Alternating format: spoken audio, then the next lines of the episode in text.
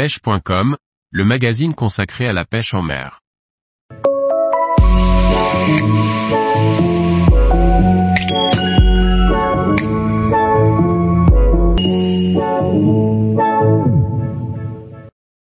Le ramassage et la conservation des vers de terre pour pêcher.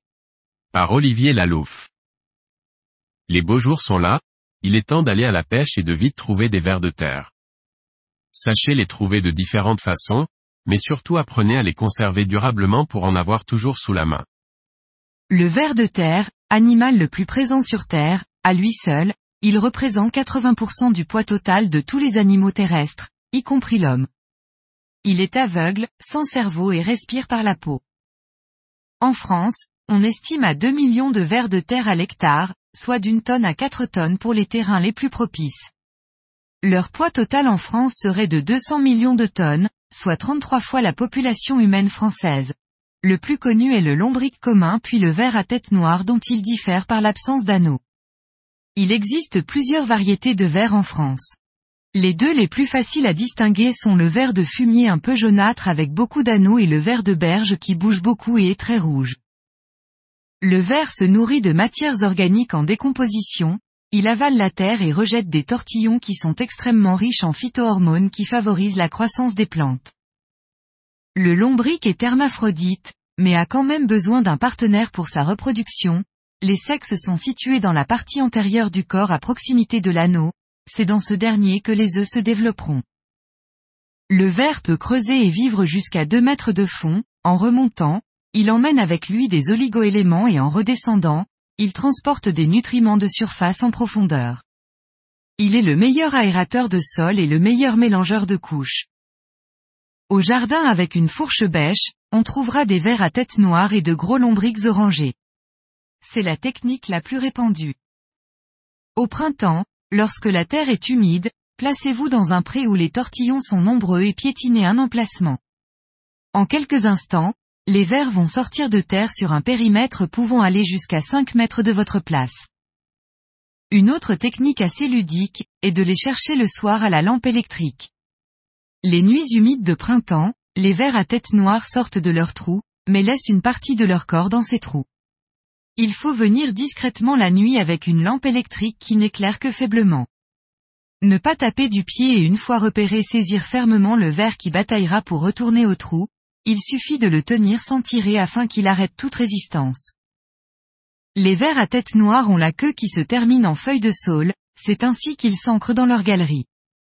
En été, il suffira d'arroser pour faire croire à une averse et vous récolterez des vers qui sortiront rapidement. Vous pourrez toujours acheter des vers chez les détaillants, mais en arriver là est un comble quand il suffit de se pencher pour en ramasser. En premier lieu, ils sont chers pour des petites bêtes qu'on trouve partout, en second lieu, nos distributeurs n'ont rien trouvé de mieux que de leur donner d'autres noms plutôt ridicules. Pour les conserver, un gros seau ou grand bac en bois se fermant avec un bon couvercle que vous percerez pour aérer feront l'affaire. Ce seau contiendra un peu de terre et des feuilles mortes, on peut rajouter du café ou n'importe quel nutriment qui sent assez fort, le verre absorbe les odeurs comme une éponge. Les vers de terre se conservent assez longtemps pourvu que la terre soit suffisamment humide mais pas mouillée, et nourricière. Pour cela, mettez dans un gros seau de type seau à choucroute une moitié de terre puis des feuilles mortes ou des morceaux de carton de livraison que vous aurez humidifiés. Ne croyez pas que les vers de terre se nourrissent de terre, les vers sont des décomposeurs. Ils se conserveront durablement si vous les nourrissez correctement. Vous les maintiendrez en leur donnant des feuilles, des restes de légumes, de la mousse, de la sciure de bois et du carton ou des feuilles de journal en petits morceaux. Vous pouvez durcir vos verres en plaçant du marc de café en terre, un contenu de filtre à café pour un seau est largement assez suffisant. Le ver de terre est la paroi, il est très apprécié de tous les poissons. Des blancs au carnassier, il séduira aussi les carpes et les tanches. La saison de la truite venue, notre-Dame Fario adore croquer des beaux vers de terre, par eau basse et claire, elle aimera les petits vers bien remuants de type vers de berge. Alors que si l'eau se teinte et monte, elle attaquera une grosse bouchée composée d'un gros lombric ou d'une grosse tête noire. Mais le ver de terre est l'arme ultime pour notre très chère anguille qui en raffole. Les grosses têtes noires seront utilisées pour la pêche à la calée ou bien pour confectionner une vermée. Il en est de même pour notre bien-aimé silure qui viendra volontiers manger une belle grappe de verre bien frais. Vous les prendrez aussi bien opposées qu'en verticale.